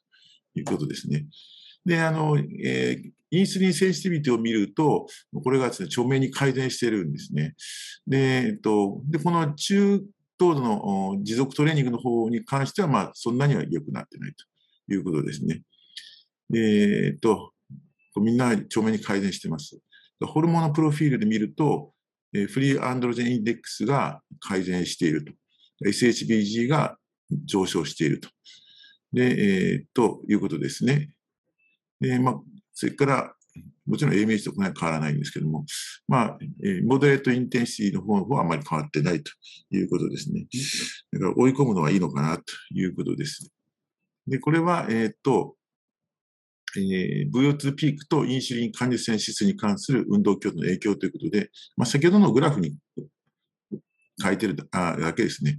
これは、えっ、ー、と、中等度だと、ベースラインからこう、トレーニング終了後はこう上がってくるよと。それから、こちらは、えっ、と、え、強強度ですね。えー、ア、正面にアップするよと、優位さを持ってアップするということです。でこちらは、インシリン感受性ですね。こちらは変わらないけど、こちらは非常に感受性。これはまあ両方全部、全部一緒に負担にして、VO2 ピークが上がっている人で、えー、と、インシュリン関数がどうなっているのかっていうのを見ると、これが、え、線形になって、えー、まあ、あの、ポジティブの相関があるよということを言ってるんですね。だからこれを上げれば、うん、インシュリン感受性も改善するよということを言っています。で、えー、これも似たようなグッズなんですけども、こちら SHBG と、こちらフリーアンドロイドインデックスで、まあ、ということで、まあ、こちらも同様にな傾向が認められるよということですね。でこちらも SHBG を見ると、全部一色単にして SHBG の変化率で見ると、うん、これが改善して上昇している人は、インシュリン感受性も、上がっているよということを言っている論文です。はい。になります。で、これはですね、えっ、ー、と、あ、えっ、ー、と、自己報告によるベースライン時と介入後の月経周期性データということですけれども、えっ、と、えー、これは high intensity の群が、まあ、 regular、oligo、まあ、で、 moderate の方が、まあ、これベースラインですね。えー、こんな感じで、まあ、そんなに変わってないんですけども、まあ、これが、えっ、と、 post intervention、うん、運動後にどうなってるか、えー、プログラム後にどうなってるかということですけども、 high intensity 群の方で、えっ、と、著明に良くなってると、良くなったよっていう方が69%で、えー、良くなってないっていうのが31%。で、モダレート群ではあ22%対70%で、まあ、ご自身がおっしゃるにも、えー、周期性が改善したよということで言ってるんですね。なかなか、あの、えー、インターバルトレーニングいいじゃないかっていう、そういう論文ですね。これ最後のスライドなんですけど、これあの、えっ、ー、と、ご存知かもしれませんが、あの、インターバルトレーニングっていうのは、あの、もともと北欧の方で開発されたもので、で有名になったのはこの、いわゆる、チェコスロバキアの英雄ですね。エミル・ザトペックですね。これはあの、ヘルシンキ五輪で、えー、長距離三冠を取ったあ選手で、まあ、まさにあのチェコの英雄なんですけれども、まあ、この方がですね、まあ、長距離、あの聖書を目指しているときに、ある、あるヒントを得て、まあ、いわゆるインターバルトレーニングを始めるんですね。で、400メートルを猛ダッシュして、100メートルゆっくりジョグするというのを何回も何回も繰り返してということを始めるんですね。そうすると、他の選手たちは、えー、エミール・ザトベルが何やってんだと、長距離走選手なかったのか、短距離に転向したのかなとや揶揄したという、そういうエピソードがあるみたいです。まあ、あの、えー、走るスピード格好ですね、この人間機関車っていう異名を取ったということで、まあ、私もこの人大好きなんですけども、まあ、あの、この、まあ、いわゆる生みの親というかですね、えー、インターバルトレーニングの、まあ、父親みたいな方ですね。以上です。はい、先生、ありがとうございました。それでは、はい、先生、引き続き、はい、してよろしいでしょうか。次もそんな難しい論文ではないです。これはあのフィンランドからの、えっ、ー、と、ですね。あ、さっきのあの、え、ー、と、インターバルトレーニングはあのフィンランド発祥ですね。えっ、と、えっ、と、まずですね、えっ、と、総発卵巣不全ですね。こちらの発生率に関する質の高い全国規模の研究はないと。だいい1%って言われてるんですけども、まあ本当にそうかと。それからそれが、えっ、と、えまた早期の閉経 POI は近親者における POI のリスクの上昇と関連していると言われているけれども、まあ、どうなのかと。それから社会経済的地位の低下は、えー、自然閉経時の年齢の低下と関連している。これと POI の関係はどうかと。いわゆる POI の発生率と POI 発生率の刑事的な変化。要するに年次的にどういうふうになっているのか、増えているのか減っているのかということですね。でまあ、そういったことを、えー、全国規模でまあ調査したというフィンランドからの報告ですね。えっと、1988年から2017年に診断され、POI と診断された5011名の女性を対象とした集団ベースの研究を行ったと。全国登録から収集して、フィンランド全体の POI 被験者を対象とした。まあ、こういう国で全体でやるということは、まあ、日本は絶対、まあ、なかなかできないなということを思うんですが、まあ、POI に対するホルモン補充療法の医療費償還を受けた女性はを、まあえー、社会保険機関 SII から特定したっていうですね。つまり、その、フィンランドではこの、えー、POI の患者さんはもう、あの、ホルモン補充療法を、まあ、まず受けるんでしょうけども、ほとんどの場合。その前に医療費がですね、全額こう返還される、返金されるんですね。で、それの時に医師の診断書、少なくとも2名の医師の診断が必要だということになっていて、要するに診断がきちっとしているわけですね。でそれに対して、だからここを調べると、どういう女性がいつから受けているのかっていうのが分かるというわけですね。でまあ、著者らは異なる年齢群における POI 発生率を算出して、5年ごとの刑事的発生率の変化を検討したと。で各 POI 女性については、デジタルポピュレーションデータサービスエージェンシー DVB から4人ずつの対象を選択した。要するに、1人の女性に対して、このエージェンシーのほか4人、4人ですね、1人対4人のコントロールを選択したということになっているんですね。POI 症例及び対象の家族を、D、やはり DVB から同定して、医療費払い戻しデータと関連付けて診断を同定した。POI の診断に関してはもう非常に厳密にやっているということですね。で、家族性リスクはロジスティック回帰モデルを用いて推定したということです。まあ、結果なんですけども、後でまあ表で出しますけども、発生率はまあ当たり前なんですけど、35か39歳のグループで最も高くて、えっと、頻度は発生率として73.8から39.9と最近でちょっと減ってるよということですね。2007年からえー、15歳から19歳の女性の罹患率は2015から2017年にかけて、つまり以前に比べて、まあ、若干増えているよというですね、で、いうことです。で、1988年から2017年における40歳未満の女性の POI 発、累積発生率は、えー、478であった。ですね。POI の女性の親族における POI の相対リスク、要するに第一神道に POI がいたっていう場合には、えー、っと、そうじゃない方に比べると4.6倍の相対リスクがあるよと。ということです。それが分かったということですね。でまた、POI 女性は対象を近くして社会経済的状態及び教育レベルはわずかですけども低い傾向が認められたと。そういう論文です。これはちょっとね、分かりにくいんで、あの、本文中もよく書いてないんですけども、まあ、要するにその、お金を、診療費を返還する、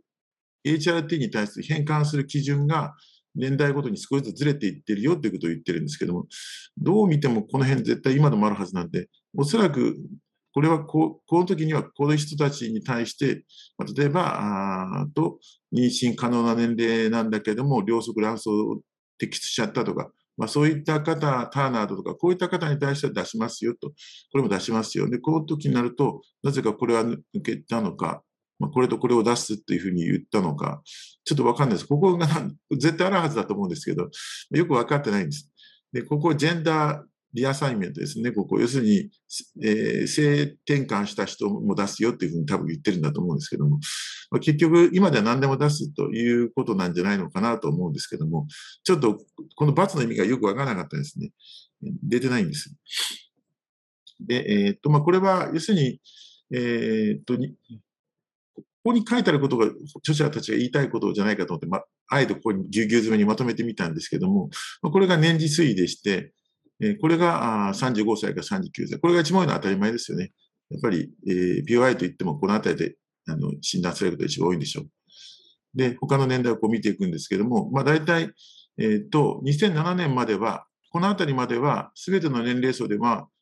ちょっと幾分高い低い言われるけど、まあまああんまり変わってないんだと。で、えっ、ー、と、ただし、15歳から19歳という、この黄色ですね。これはちょ2007年ぐらいからちょっと増えてるんじゃないかな他のが減ってるにして、これが増えてるんじゃないかなとこういうのは、もしかすると、そのプライマリーアメノレアなんかに対して早期に介入しているからじゃないのかなと。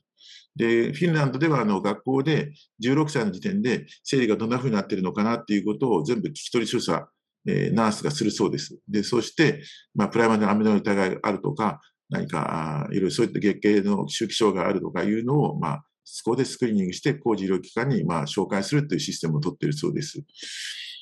でえー、っとで、POI の診断平均年齢というのが、かつて33.5歳だったが、まあ、結局30.4歳と、まあ、えー、っと、低くなって、えー、若い年齢で、まあ、診断されるようになってきているよと言っていることですね。この辺は認識の問題なんでしょうか。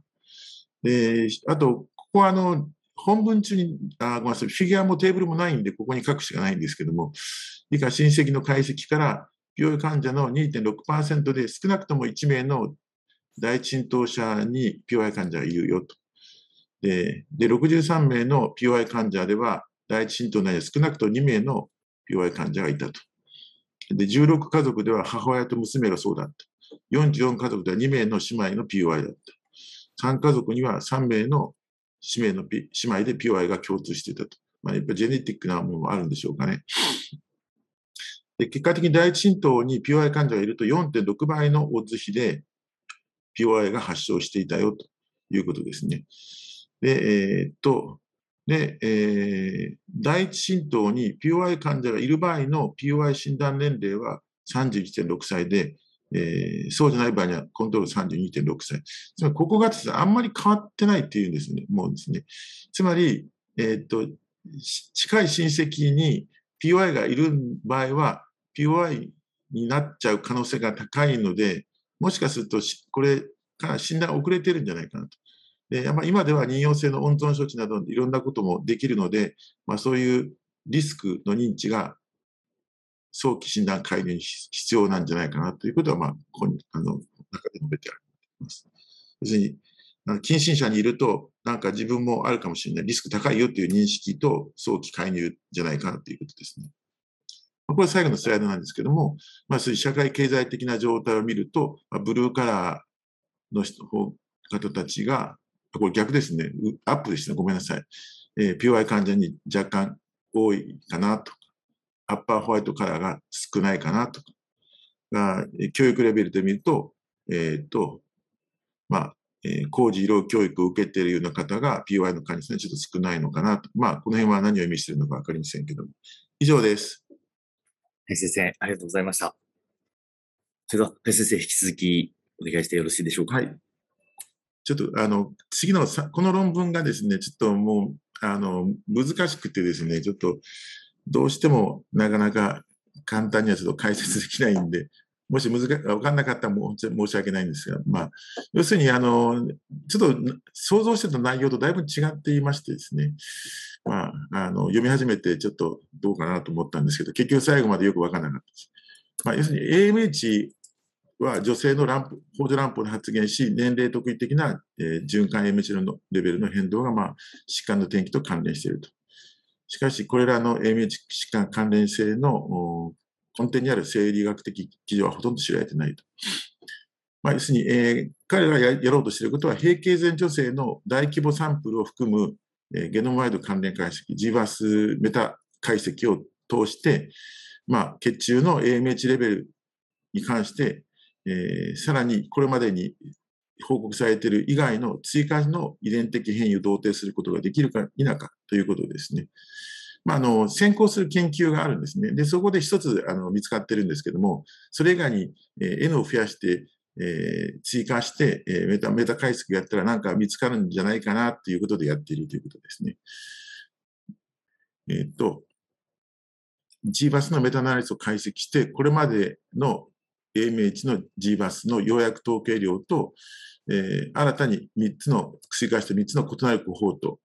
の3705人の女性の GBAS データを統合した。要するに既存の AMH、GBAS と新たに3つ加わってやったよということです。で、合計でヨーロッパ系の閉経全女性参加者7049例になったと。で、えっ、ー、と、年齢の中央値は、15.3歳から48歳の範囲であったと。で、この圧生方法はですね、3種類になってるんですね。やっぱりいろいろあの、持ってきてるから、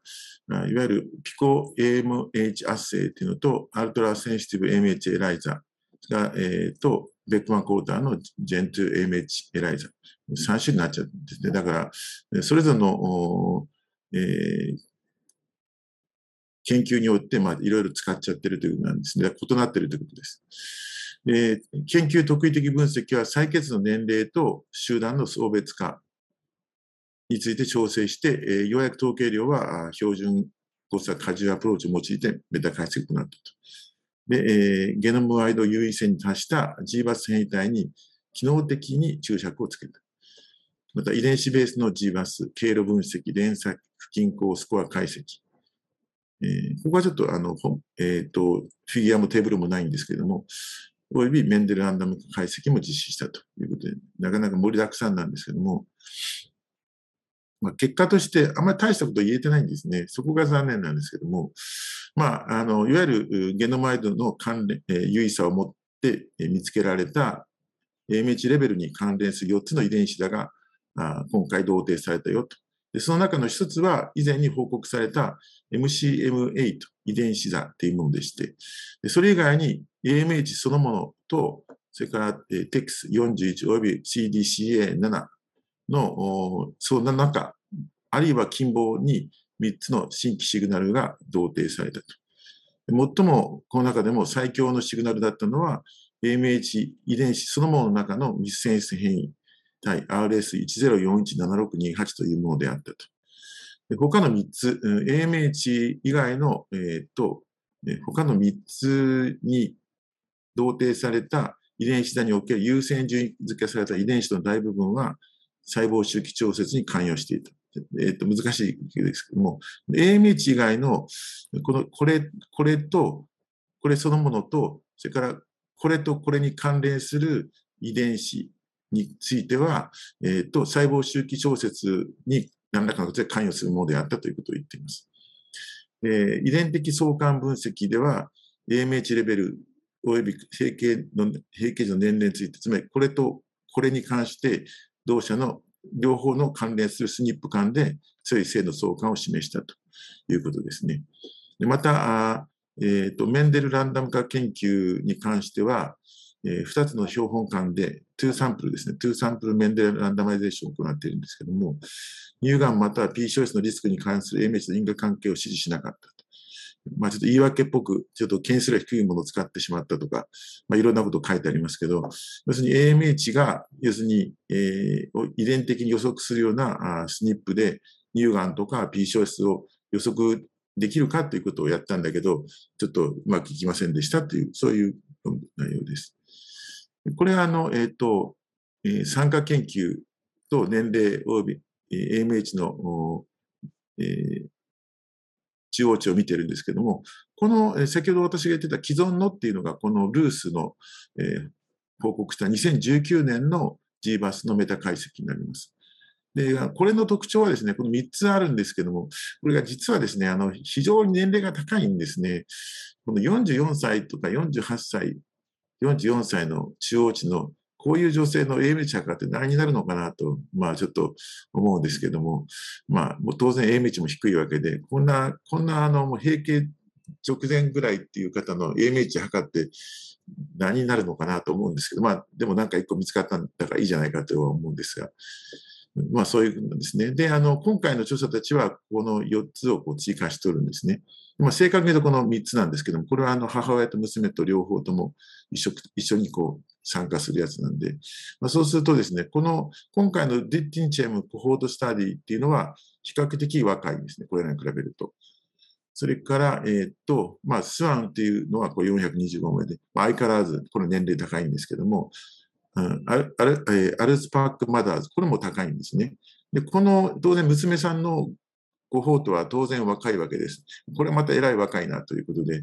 まあ、要するにあの、まあ、これが比較的、まあ、えー、生殖年齢に入ってくるんかなという感じで、というか逆に言うとこれだけなんだなという、まあ、それを見てどうなのか、やっぱ年齢によって非常に変わってきちゃうし、まあ、何が言えるのかなと思って楽しみにしながら読んでたんですが、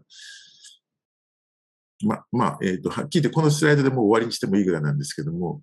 あの、まずこの、これ、えっ、ー、と、ゲノムワイドのこのマンハッタンプロットっていうので、で、えっ、ー、と、ここからここがあの染色体をこうずらーっと並べていってですね、で、こでここがあゲノムワイドの、え、優位数字になってるわけですね。で、えっ、と、えー、これ AMH はそのものは、あと、ではなくて AMH を、えー、正規化して、えー、そして、えー、それの値と、えー、スイープを見てるわけですね。で、ここを超えてくるのが、この2番染色体に2本あるんですね。それから、えー、っと、えー、っと、これは惜しいんですけども、うんあとですね、19番の染色体、これが、えー、最もリードしてるやつで、これがあの実は AMH なんですけども、えー、っと、20番の染色体にもう一本、えー、ここに見えていて、これが、あの、気泡の、えー、この、えー、16991615というやつですね。こういうふうになってるんです。だから、要するに、これと、これと、これと、これの、うん、この気泡以外に3つ見つかったよっていう、ね、それが、この気泡以外の AMH そのものの、これミスセンスバリアントなんですけども、それから TEX41 っていうのと CDCA7 っていうのが、まあ、一番近くにある遺伝子なんですけども、これそのものではないんですが、その近くににこれを持つスニップが、まあ、えゲノムのこの、うん、有意基準を超えてき、クリアして超えてきたよということですね。えこの辺は、えポジションで、えそれから、これは effect allele で、これが effect allele の frequency ということになっています。で、これはまあ N ですけども、で、えっ、ー、と、 imputation quality。これが effect ですね、サイズですね。えー、これが一番大きいみたいですね。えー、しかもこれが、えー、P が一番、これがだからまあ最強ということになるんでしょうか。そしてこのディレクションっていうのはこの、えっ、ー、と、研究の中で同じ方向にこれが、えっ、と、重み付けになるかどうかっていうことを見てるんで、だいたいこれ全部ディレクションはほぼ揃ってる。この記法のこれだけはえっ、ー、と、一つだけ反対方向ですけども、えー、と同じ方向に、これ、このスニップは寄与しているよということを言ってるんですね。で、えっ、ー、と、だいたい AMH の変動のどのくらいを、これ、それのスニップが説明するのかっていうのはここに出てきてる。まあ、わずかこんなもんなんですね。全部合わせたって1.47%にしかならないんですけども、まあ、そんな、そんなもんなんでしょうね。で、この気泡の MCM8 っていうのが、これは、えっ、ー、と、MCMB っていう遺伝子があって、それのエキソン9のミスセンスバリアントであるということが、そのものであるということがもうすでにこのルースラによって、えー、突き止められているわけですね。で、この MCMB っていうのは人では DNA 修復に決定的な、えー、相動染色体組体に、組み換えに関与していて、また別の、別の人が報告するには平均年齢とか、それから乱暴数にも関連しているということがもう知られているわけで、まあ、これはまあ、ある程度納得がいくかなという気がします。で、この AMH に関しては、これは何のことかなというとですね、これはあの AMH の G のやはりミスセンスバリアントなんですけども、実はですね、これあの、くせ者でして、えー、このピコ AMH 圧生っていうので検出すると、この値が低く出ちゃうんですね。で、でも生物学活性は全然問題がないらしいんですね。つまりこれが見ているそのまあエピトープというか、そこの問題なんじゃないかなということが分かって、実際にですね、ある報告では、これのホモの変異、変異、この、これをホモで持つ症例に関しては、臨床的に何も問題がないにもかかわらず、全くこのピコ AMH 圧生で見ると検出されないということは報告されているということで、まあなんかそんなことが関係してこういうふうに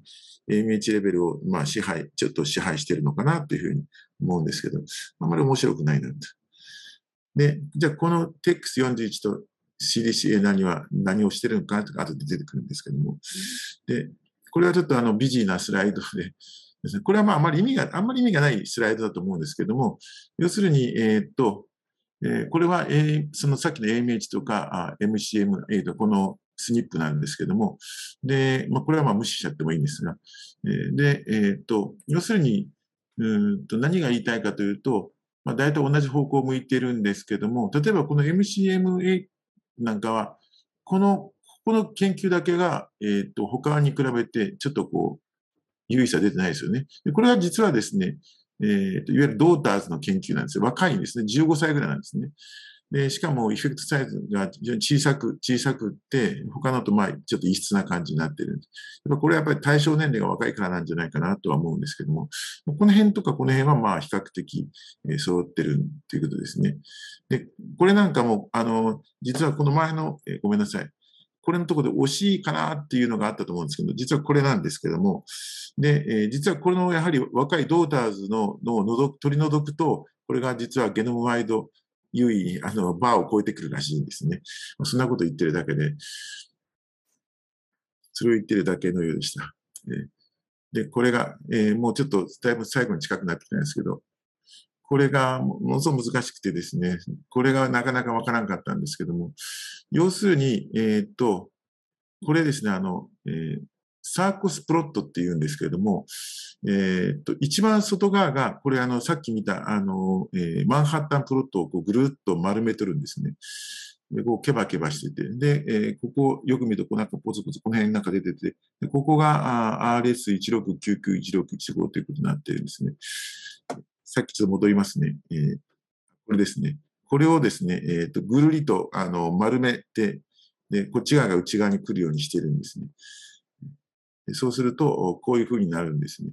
で、ここが出とるんです。で、これが RS16991615 っていうので、まあ今 MCM で、これがあのルースラーが報告したやつで、で、この、これが染色体のリング第2層で、これが第3層っていうことになってるんですね。まあ、同じことや、や、示してるんですけども、で、えーっと、で、ここの、ここに実はあの、ブルーがちっちゃくあるんですけども、ここ見えてないんですけども、これはブルーがありますよね。でここもブルーが、これがあの、リスク遺伝子剤というところで、この辺になんか、リスクがあるんじゃないかっていうところを示されていて、で、えっと、で、その、うーんと、えーそれに関連する、えーと、遺伝子が何かあるかなということを、それを、えーいわゆる見つけるんですね。それが、あこの遺伝、えー遺伝的関連に注釈をつけて優先順位をつけるための、うんフューマっていうウェブアプリケーション、これ、日本人が、あの、なんか作ったらしいですよ。ね女性の京都大学のなんか渡辺さんっていう人らしいんですけど、2017年ですかね。で、でこの、これを使って、そうするとこういうのが書けるんですね。で、でこの、じゃあ、この、えっ、と、このオレンジとか、うんと、えーごめんなさい。オレンジとか緑みたいな、緑色があるんですけども、それって何だということなんですが、これ緑で書かれてますよね。ここオレンジで書かれてますね。これはこの遺伝子をマッピングするときに、えっ、と、えーごめんなさい。遺伝子をマッピングするときに、あ、どこやったあ、ここです。クロマチン相互作用っていうので使ってマッピングするのと、えー EQTL、量的形質遺伝子だっていうのでマッピングする。両方なんか、えー方法があるらしくって。で、このクロマチン相互作用でマッピングされた遺伝子とそのリンクをオレンジ色で、こちらの EQTL でマッピングされた遺伝子とリンクを緑色で示しているんだそうです。もうよくこの辺になるともう本当よくわかんなくなってきちゃうんですが。で、まあ、それが、どちらか片方、あるいは両方、両方だと赤になるらしいんですけども、この赤いところはどうも両方らしいんですけども、それにか、いずれかにも少なくとも関連している遺伝子をここに実は並べてあってっていうふうになってるんですね。で、その中で関連するものないかどうかっていうことをやってるんですけども、まあ、あの、要は MCMB に関しては、これはもう、この遺伝子の中のそのものだったっていう、先ほどお話した通りなんですけど、この AMH も、この変異はもうこれそのものなんで、あんまり意味がないんですけども、まあ、この、じゃあ TX41 と CDA7 っていうのは一体何だっていうことなんですけど、これ両方とも、あの、遺伝子としては、あの、はっきり機能してないんですね。で、これは、えっ、と、実際にロングノンコーディング RNA で、えー遺伝子としては機能してない。これも、うんと、ジーンの間、ジーンとジーンの間に存在する、イントラのところに存在して何してるかわかんない。だけれども、まあ、それと、えー関連する遺伝子というのが、まあ、こういうのがみんな、どうも細胞周期や DNA 複製とか、アポ糖質関連の遺伝子群らしいよということを言ってるんですね。そういうのがマッピングされたから、まあ、これと、これなんか見ると、まあ、そういったことに機能しているっていうことが、なんか、まあ、背景の、メカニズムとして、なんか AMH と関連する何か意味があるのかなっていうことを言ってるようでした。すいません、わかりにくくて。あの、さっきのが、これ、これが、えっ、と、これ、その、えっ、と、どっかが取ってきたんですけど、確か渡辺さんが書いてるものだったと思うんですが、これ一番外がこの、うんと、えーこれはゲノム水、いわゆる水準になっているわけで、えーどえっ、と、バームクーヘンみたいですけども、ここを登っている、これは全部みんな、あこれに関連するスニップだと思うんですけど、で、一番頂点のも、トップのものがここに書いてあるということですね。で、ここがリスク遺伝子座、リスクローカスというところで、で、えーっと、これとこれと同じなんですよ。ここに関連する、クロマチンインタラクションに関連するような遺伝子がこうなっていて、オレンジ色で表されていて、で、えっ、と、EQTL でマッピングされたというものは、この緑色で示されているということですね。というふうになっているわけですね。まあ、なんかそんな、そんなで解析するそうですね。ちょっと、あの、難しくてすみませんでした。で、えっ、と、もうこれが最後のスライドなんですけども、まあ、これはあの、ランダム化研究で、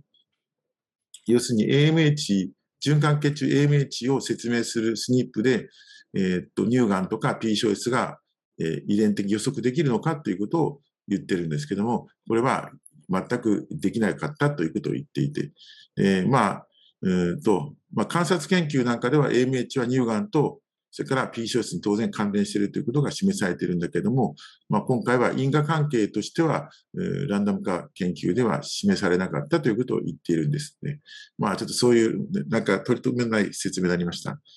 はい、終わります。先生、ありがとうございました。それでは、続きまして、横田先生、お願いしてもよろしいでしょうか？はい。あの、まあ、最近、あの、プレコンセプションケアっていうのが、まあ、日本でも盛んに、えー、発表されたり、まあ、まあ、問題になってますけども、まあ、この論文はですね、えー、オメガ3の脂肪酸を取る取ると、まあ、サプリメントですけどね、えー、取ると自然受胎、まあ、自然に妊娠する確率が高くなると。まあそういうような内容の論文で、まあ私もあまりその、食べ物でそんな妊娠率変わるかなって前からその思ってたんですけども、まあ一応ちょっとそんな疑問もあってちょっと読んでみました。で、えー、不妊女性では、あオメガ3脂肪酸摂取が IVF 後の妊娠確率の増加と関連していると。まあ、IVF には結構もう証明されてるんですけど、何本か出てますね。で、自然受胎能に関しては、研究は、あ矛盾、まあ、自然に妊娠するかどうかっていうのは、まあ、あ効果あるなし、ああんまり一致してないんですね。で、えー、まあ、あまりそういう報告が、まあ、でも、研究が少ないということで、まあ、著者らはそこを言いたいんですよけども、まあ、自己報告によると、オメガ3脂肪酸サプリメントの使用は、所定の月経周期における自然妊娠の確率である受胎確率、フェクンダビリティと関連するか否かを検討したと。2008年から15年12月の妊娠成立までの期間をに関する前向きコホート研究、Time to Conceive、TTC ですね、あの妊娠までのかかった期間ですね、を調べて、えー、評価したと。で、女性900人の2510周期のデータを対象に二次解析を行ったと。不妊の起用のない妊娠を試みている期間が3ヶ月未満の30から44歳の女性を標準化されたあ妊娠検査を用いてえ追跡したと。妊娠を試みている間に女性は月経周期イベント及びサプリメントと薬物の接種をセンターメルトゥーブ、メルトゥーブ、ドラッグデータベースを用いて、えー、まあ、連日、えー、日記日記につけたと。で、オメガ3を含むサプリメント及びビタミンが同定さ、まあ、オメガだけなくて、ビタミンを飲んでいるのが、最も同定したと。から、オメガ3の使用は所定の月経周期における少なくとも20%の日数の使用として定義されて、これ、本当こんなに少なくていいのかなっていう感じがしたんですけどね、えー、まあ、そういう定義しました。で妊娠を試みた各周期において決定された、で離産時間ボックス比例ハザードモデル、まあ、この辺ちょっとよくわかりませんけど、用いて受胎確率比を計算したと。オメガ3の補給を受けた女性は、オメガ3を補給していない女性と比較して、若年で痩せており、未妊娠、白人であり、ビタミン D、脂生前ビタミン及び総合ビタミンを摂取する傾向が高かったと。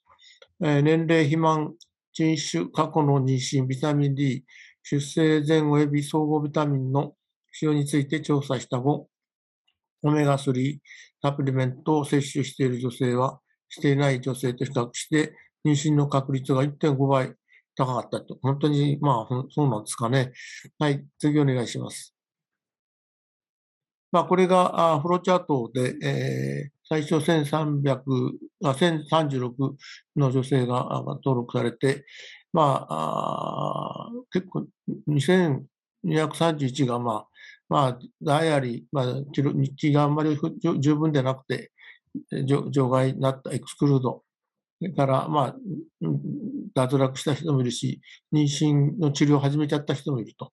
それで、最終的に2510人を調査して、えー、分析して、妊娠した人が505名、しなかった人が395名でした。次お願いします。で、えー、テーブル1は、あまあ、患者背景ですね。えー、まあ、これは特に問題はないんで、えー、年齢は30から34歳が多かったということで、BMI も普通ですね。AMH3.9、以前の妊娠が、半分が以前妊娠してるんですね。だから、面接、月経周期も順調な人が多かったと。はい。長さが30.6日ぐらい。はい、次お願いします。だから、白人が多くて、えー、あの、まあ、 education は、まあ、ある程度の学校出てる人が多かったと。だから、結婚をしてる人が92%。から、タバコが吸わない人が76.9%ですね。だから、まあ、ピルですね。ピルを服用し、まあ、以前に使ったことがある人が46.1%。えー、1週間のセクシャルインターコース頻度が2.33回。から、あまあ、あの、妊娠のできるウィンドウの期間のセクシャルインターコースのフリクエンシーが40.4%。だから、まあ、ファーティーデイのパーセンテージですね。40%。はい、次お願いします。だから、まあ、あまあ、まあ、激しい、激しいというのでもないか。えー、運動ですね。過去に運動してた人の時間書いてありますね。だいたい1時間以内、あ1時間から3時間、1ヶ月ですね。だから、このくらいが一番多かったですね。あとは、まあ、そんな大した問題ではないと思います。だから、アルコールビバレッジ1ヶ月に7.4本ですかね、ナンバーですよね。だから、あカフェイン、コーヒーが、ビバレッジが1日1.2。から、コエンザイム9点。からビタミン D。これ、IU っていう書いてある、この量、まあ、プラスマイナス2620だから、まあ、相当ばらつきがあるんでしょうけど、まあ、ビタミン D を飲んでいた人がこの、このくらいの量を平均で飲んでいたってことですかね。だから、まあ、以前に、えー、ああ妊娠前にビタミンを剤を飲んでた人が36.9%。だから、マルチビタミン、保護ビタミンが12.4%。はい、次お願いします。で、これも、オメガ3サプリメントを使用してた人とし、しなかった人と使用してた人の年齢と BMI、MH、過去の妊娠、えーまあ、メンストラサイクル長さとか人種、まあ、ほとんど差がないですね。これはまあ、大した問題じゃないですね。ほとんど問題ない。はい、次お願いします。でこれも同じ続きですけども、タバコを吸ってる人もも同じですね。それからインターコースの頻度も変わりないですね。だから、まあ、アルコールの量とか、カフェインの量もな変わりないですね。から、活発、あビビグラス、活発な運動をしたっていうんですね、時間。やっぱり、1から3時間ぐらいが両とも多いですね。だから、アルコールのビバレッジが7.5から6.6。まあ、あとは、まあ、やはりビタミン D も、ビタミン D はこっちのオメガ3脂肪酸を飲んでる人の方が、まあ、ちょっと多かった服用してる人が多かったね。まあそういう健康志向の人が、そういう多くな、多くそういうこと、ビタミン剤を服用している人が多いという、なことが書いてありましたね。でそういう傾向があるということでね。だから、あ妊娠前のビタミンの使用も、やはりこちらの方が全然多いですね。だから、総合ビタミンも、まあちょっとこちらの方が多いですね。はい、次お願いします。まあ、これはなんかちょっとあまりわかりにくいんですけど、あの、286周期におけるオメガ3サプリメントを摂取した月経周期あたりの日数割合の分布とあの、やっぱりほとんど100%おチット飲んでる人が、あの周期数が多いんで、えー、それがほとんどなんですけども、また言っちゃった。すみませんね。ちょっと戻して。え、すみません。あ、はい。はい、はい、大丈夫。で、あと、あの、ガクンと減って、あとそんな横並びなんですけども、先ほど最初に、えー、アブストラクトに書いてあった20%、ここからもう全部対象として定義した、あの、入れたみたいですね。だからこんな低いところで入れていいのかなっていう感じがしたんですけどね。はい、次お願いします。で、これがオメガ3補給と妊娠の可能性との関連ですけどね。えー、まあ、サプリメントを使ってる人で、えー、まあ、補正してない場合が2.220。で、これが1回目の補正。1回目の補正は、年齢、肥満、人種、ビタミン D とってる。2回目の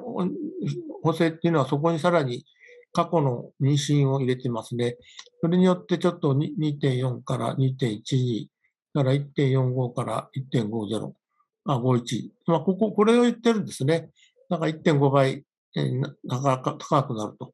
で、まあ、ビタミン剤を服用した場合はまたどうかっていうことで、ここが、その、感度分析っていうんですかね、これね。ちょっとわかりません。PNV っていうのは、あプレナタールビタミン、まあ、妊娠前のビタミン剤を飲んでる人と、調合ビタミン剤を服用している人のに限定した感度分析っていう、まあ、解釈でいいんでいいんかと思うんですけども、まあ、これの場合は1.3で、えー、アジャストすると1.3になって、まあ、そんなに変わりはないんですけども、で、えあアジェストする前が1.34ですね。で、えー、まあ、一応、やはり、あの、オメガ使ってる方がちょっと高いっていうことで、えー、ことを言いたいんだと思うんですけどもね、えー、別々に分けてます。はい、次お願いします。まあ、考察なんですけどね、えー、じゃあ、オメガ脂肪酸は生殖の分野において重要な役割を演じているかもしれないと。で、オメガ脂肪酸は、まあ、コレステロールの供給源である。すべてのステロイドホルモンのメインプレカーサーである。そして細胞のエネルギー供給に関与している。から2番目として、えー、動物も動物モデルでは、オメガ3サプリメントはプロプロスタグランディンの整合性、パスウェイを変化させることが示されている。まあ、これちょっとどういう意味だかよくわかんないんですけど、そして、ステロイドジェネシス、卵胞形成、卵の成熟、排卵、卵管の運動性、着床、生殖能を延長させることが示されている。まあ、動物ではこんな研究されています。しかしながら、人、女性の妊用性についての効果は、ああまり、そういう論文は少ないということですね。から3番目の、レオアリーらは2017年、オメガ3サプリメントは IVF を受けた女性の肺の質を改善することを発表した。4番目、えー、妊娠前の地中海食、まあ、オメガ脂肪酸たくさん含まれているですね、地中海食はね、の摂取は IVF の妊娠の可能性の増加と相関することを示したと1.4倍。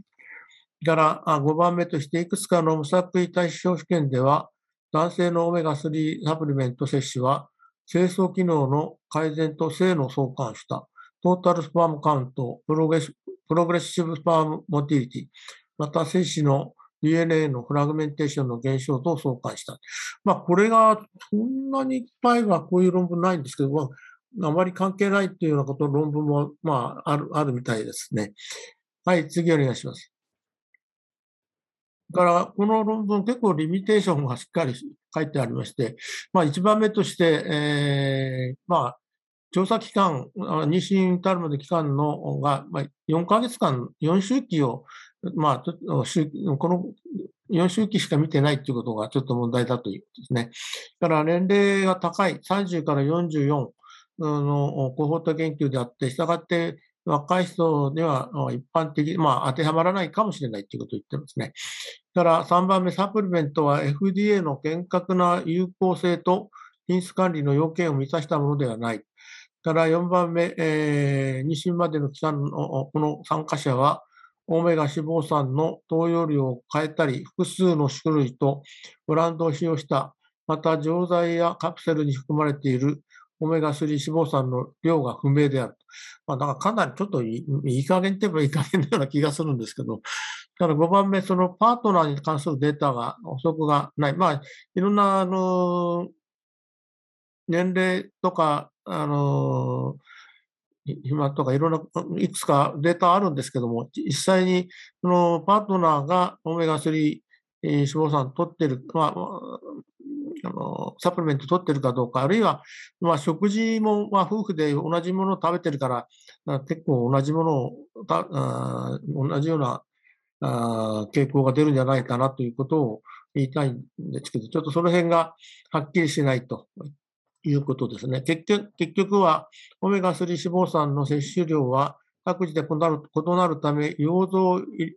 容量依存性であるかを証明することは難しく、また健康志向の強い女性は、まあ、オメガ脂肪酸を摂取していることが推測されるし、まあ、その他、そのいろんなビタミン剤飲んでる人も関与できないんで、まあ、ああまり正確なデータ出ない出せないというところを言いたいんだと思います。で、ランダム化試験が必要ですという、まあ、その最後の締めくくりです。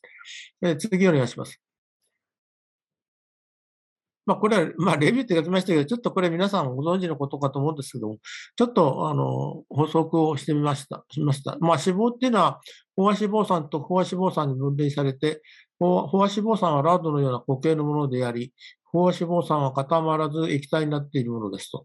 飽和脂肪酸にはオメガ3、6、9があり、えー、3と6が必須脂肪酸で、高飽和脂肪酸と呼ばれますと。オメガ3脂肪酸は、アルファの、あアルファリノレン酸、ALA とか、どこ、さ、ヘキサエン酸、DHA、エイコサペンタエン酸、EPA。まあ、DHA と EPA はよく皆さん耳にしてると思うんですけども、えー、まあ、海で、えー、魚、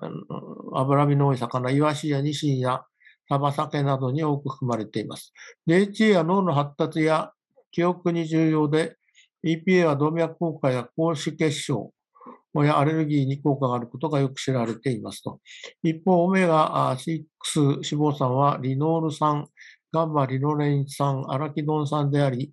ベニバナ油、うまい、ひまわりを大豆油、カノーライ、コーン油などから摂取できるため、日常の食生活で十分に取られていますと。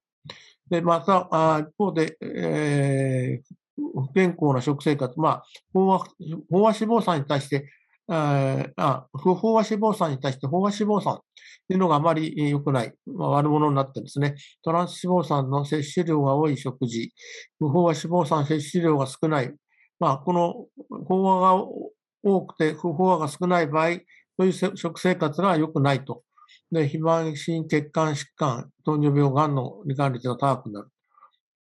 なり、オメガ3、4、不飽和脂肪酸、DHA、EPA の多い食事では、このような疾患のリスクが低下しますと。えー、本文は、飽和脂肪酸やトランス脂肪酸の摂取量が多い食事、飽和脂肪酸摂取量が少ない食事では、まあ、これはちょっと違うあの論文から引っ張ってきたもんですから、あの精子の運動率が低下することを示しており、えー、精子の運動率にも全く同じ原則が成りこと成り立つことになります。食生活は健康のみならず、精子精子にも極めて重要な要因とええ言えます。これこれはあの2015年のイランの論文からちょっと引っ張って、えこういう論文があったんで、えー紹介いたしました。これで終わりですかね。ちょっと終わりでしたっけ？まあ、じゃあ以上でございます。それでは、横田先生、ありがとうございました。はいはいありがとうございます。それでは、えただいま、えー解説いただきました論文が本日最後の論文となっております。それでは、本日も先生方解説ご協力また遅くまでご参加いただきまして、誠にありがとうございました。えではこちらで本日の講座終了させていただきます。ありがとうございました。ありがとうございます。ありがとうございましたありがとうございました。ありがとうございました。でした。よろしくお願いします。ではどうもありがとうございました。終了させていただきます。